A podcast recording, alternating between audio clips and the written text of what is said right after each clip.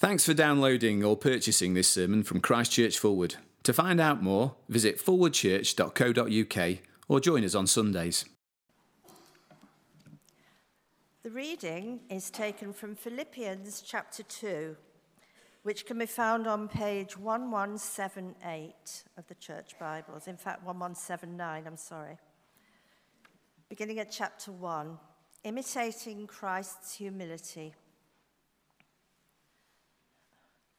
Therefore, if you have any encouragement from being united with Christ, if any comfort from his love, if any common sharing in the Spirit, if any tenderness and compassion, then make my joy complete by being like minded, having the same love, being one in spirit and of one mind. Do nothing out of selfish ambition or vain conceit. Rather, in humility, value others above yourselves, not looking to your own interests, but each of you to the interests of others. In your relationships with one another, have the same mindset as Christ.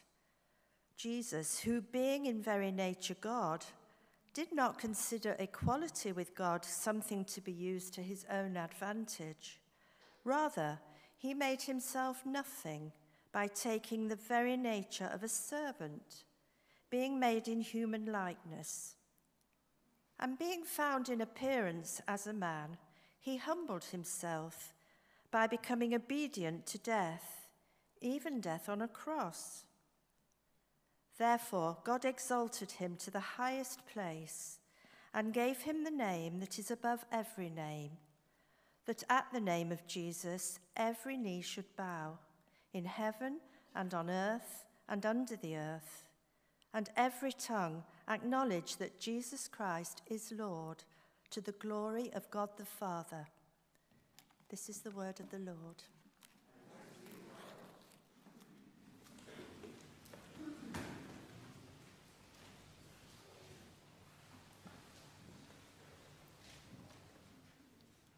Before Pete comes to speak to us, let's stand to sing one more uh, hymn Lord for the years.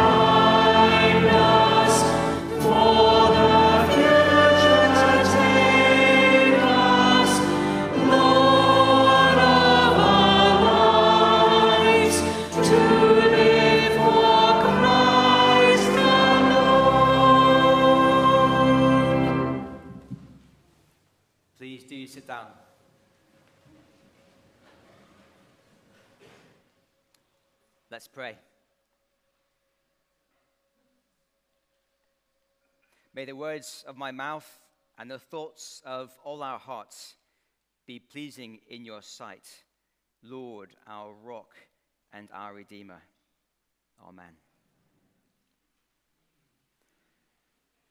Grief is the price we pay for love words famously spoken by Her Majesty Queen Elizabeth II some 20 years ago, words that are sadly fitting today as we mourn her death.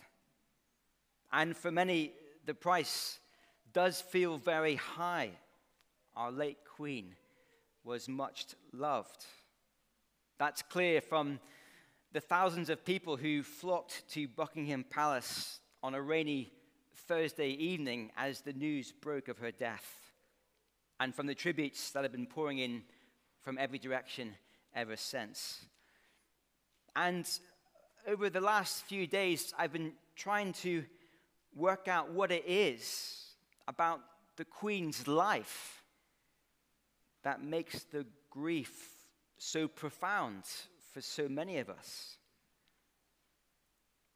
Some have talked about the stability she brought. A reign that spans across eight decades and 15 prime ministers. Since her coronation in 1953, she is the only monarch many of us have known in our lives. Throughout all the turmoil, all the changes that come to us in this broken world, she has been a steady constant right at the center of the public life of this nation. And so some have spoken about feeling a sense of disorientation at the news of her death. But it's more than the stability she brought, it's also the service she gave on her 21st birthday, aware that one day she would become queen, she broadcasted these famous words I declare before you all that my whole life, whether it be long or short, shall be devoted to your service. That was 1947. And over the next 75 years, 70 of them as our queen, she has lived out that promise in the most extraordinary way. I had the privilege some years ago of gathering at an event where she was present. And over the course of several hours, as we stood around in groups, the Queen moved around the room. And I was amazed at the interest she showed to person after person, taking time to speak to each person, asking how they're doing, listening to their answers, laughing with some, consoling others. And I remember thinking as I stood there for two hours how exhausted I felt, and I wasn't even speaking to anyone. On the way home in the car, I thought to myself, I have no idea how she does it. And during her reign, the Queen has carried out over 21,000 royal engagements. People have talked of her selflessness, her sense of duty, her tireless desire to serve the people of this country and beyond, and all done with a smile and a sense of humor. I'm sure we'll all remember the skydive or tea with Paddington Bear. But it's no surprise, is it, that even this last Tuesday, just hours before her death, she was still serving her country as she said goodbye to the outgoing Prime Minister Boris Johnson and welcomed in the new Prime Minister Liz Truss. Isn't this why we feel the grief that we do today? Because of the service she gave us all. Even those who might have mixed feelings about the place of the monarchy in this country can surely still acknowledge the extraordinary example of the life of our late Queen.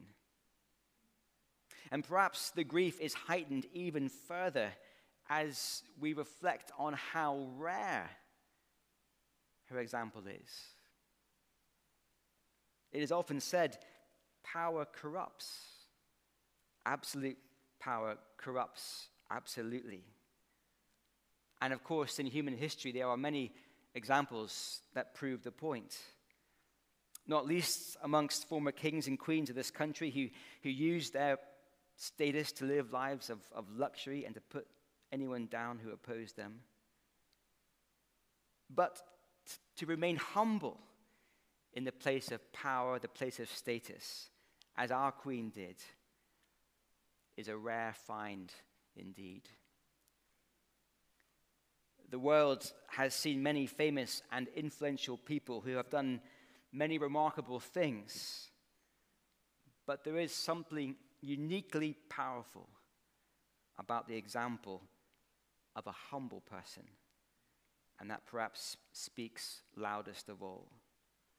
Certainly, in our reading from the Bible, Philippians chapter 2, that reading holds up to us the absolute importance of humility. If you have a Bible open, do glance with me down at verse 3. The Apostle Paul writes this Do nothing out of selfish ambition or vain conceit, rather, in humility, value others above yourselves, not looking to your own interests, but each of you to the interests of others. Here is the way of life that God prizes, and it is the way of life so often modeled by our late Queen. And so today, this coming week, as we mourn, I think we are bound to ask ourselves how she was able to live a life of enduring, humble service, especially when so many others have not done so. In her Queen's speech in 2008, she said this I hope that, like me, you will be comforted by the example of Jesus of Nazareth, who, often in circumstances of great adversity, managed to live an outgoing, unselfish, and sacrificial life. It's clear from those words, and indeed many other words the Queen spoke throughout her life, that she looked to the Lord Jesus for her example, for her inspiration. And that is the pattern we find here in Philippians 2. Look at verse 5 in your relationships with one another, have the same mindset as Christ Jesus. You see, Jesus is the ultimate servant. In verse 6, we find that he had the very nature of God. He was equal with God, which means he is the one who made all things and who made all people. He always was and always will be but then, verse 7 He made himself nothing by taking the very nature of a servant, being made in human likeness. Over the last few days, I've heard various people comment on how the Queen was so good at mixing with the crowds. She didn't stay up in Buckingham Palace looking out from on high at the masses down below. No, she would go down and she would mingle with them. She would speak with them and talk with them and hear their stories and, in some sense, enter into their lives. But Jesus went further. He stepped down not from a palace, but from heaven to share in our human experience. The hands that flung the stars into space became the waving hands of a helpless baby, fully reliant on others for everything. And he went even further. Verse 8 He humbled himself by becoming obedient to death, even death on a cross. The one who created trees allowed himself to be hung on a tree. The one who created the elements allowed iron nails to be driven through his hands. At her death, our queen is rightly honored, but at his death, the King of Kings was mocked and scorned and beaten. There has never been a greater downward step in the course of human history than the one taken by the King, Jesus, the ultimate servant. And the Lord Jesus took this step from the comfort and glory of heaven to the suffering and shame of the cross to put our interests before his own. On Friday, MPs were sharing some of their memories of the late Queen, and I was particularly struck by one story told by Harriet Harman. Maybe you heard it. Uh, she had been a, a cabinet minister for around about a year, and then suddenly she lost her job. She was sacked. And in that moment, she went from being a person in demand, a person that people wanted to speak to, that the phone always ringing, to suddenly being a person that no one wanted to be with. No one coming to see her, no phone calls. And it was a moment of real isolation, real desolation for Harriet Harman. But then the phone rang one more time, and it was Buckingham Palace. Apparently, the Queen wanted to see her. And Harriet Harman describes how when she went to see the Queen, she took time to thank her for her public service and to let her know that she was grateful for all that she had done. Just one example of how the Queen thought about the needs of others and sought to serve their interests. But the Lord Jesus has done something far greater. He stepped into our world to be our Savior. Here's how the Queen put it in her speech in 2011. Although we are capable of great acts of kindness, history teaches us that we sometimes need saving from ourselves, from our recklessness or our greed. God sent into the world a unique person, neither a philosopher nor a general, important though they are, but a Savior with the power to forgive. You see, we've all failed to put the interest of others before our own. It's much easier to think what we want before what others need. And most seriously of all, we failed to love God and to put Him first in our lives. It's what the Bible calls sin. And as impressive as the Queen was in her life, even she realized that she needed a Savior, someone to rescue her from her sin. And that is why Jesus came down from heaven to meet our deepest need the forgiveness of our sin. And surely this is why our late Queen was able to live such a remarkable life of enduring service. Because she knew she had first been served in the most profound way by the ultimate servant of all, the Lord Jesus. And so today, as we reflect on the life of our late Queen, there'll be many here today who, like the Queen, know how much the Lord has done to serve us. And so perhaps the question for us then is to think through whether the service of Jesus is changing our lives in the same way that it changed our late Queen's life.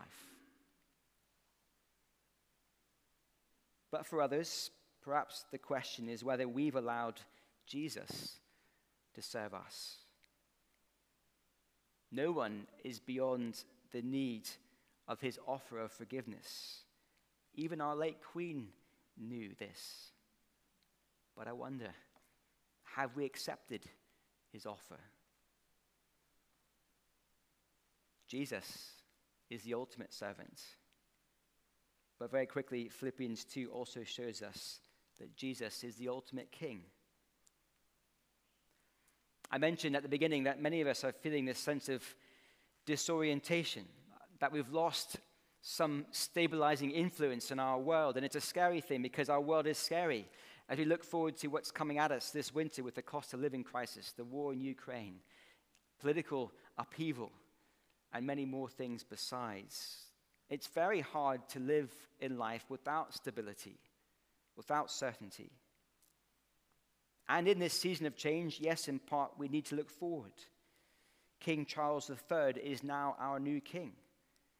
Yesterday at St. James's Palace, following his proclamation as king, he made this promise I shall strive to follow the inspiring example I've been set. And we should pray for King Charles that God would help him to keep that promise. That in God's strength, he would be able to lead in a similar way to his mother. But even as we look to King Charles, we need to look beyond him to the ultimate king. Look at how verse 9 of Philippians 2 puts it. Therefore, God exalted him to the highest place and gave him the name that is above every name. Yes, Jesus died on the cross in great shame, but for Jesus, life followed death, glory followed shame. And there is great hope for us all here today because Jesus is king even over death. The grave could not hold him. And as he was raised to new and resurrection life, there's a great promise for each of us that as we put our trust in him, we will follow where he has gone. And what great comfort for all of us as we mourn the death of our queen, knowing she was one who trusted in Jesus and his promises. Jesus is king even over death, but he's also king over everyone. Some today might have mixed feelings about the monarchy in this country, but one day Jesus will return. And on that day, verse 10, at the name of Jesus, every knee shall bow in heaven and on earth and under the earth, and every tongue acknowledge that Jesus Christ is Lord to the glory of God the Father. This is a good thing. Jesus is the best king possible. He's the kind of king who would first lay down his life for us all to rescue us. He's the kind of king who would never misuse or abuse his power. It is good to live under his rule. And so, even as we might feel disorientated and unsettled by the passing of our late Queen Elizabeth, we can find true security as we look to the ultimate king who reigns over death, over everyone, and forevermore. Grief is the price we pay for love. Today we grieve deeply the loss of a much loved queen. But also on this day, there is great comfort as we look to the Lord Jesus the ultimate servant and the ultimate king.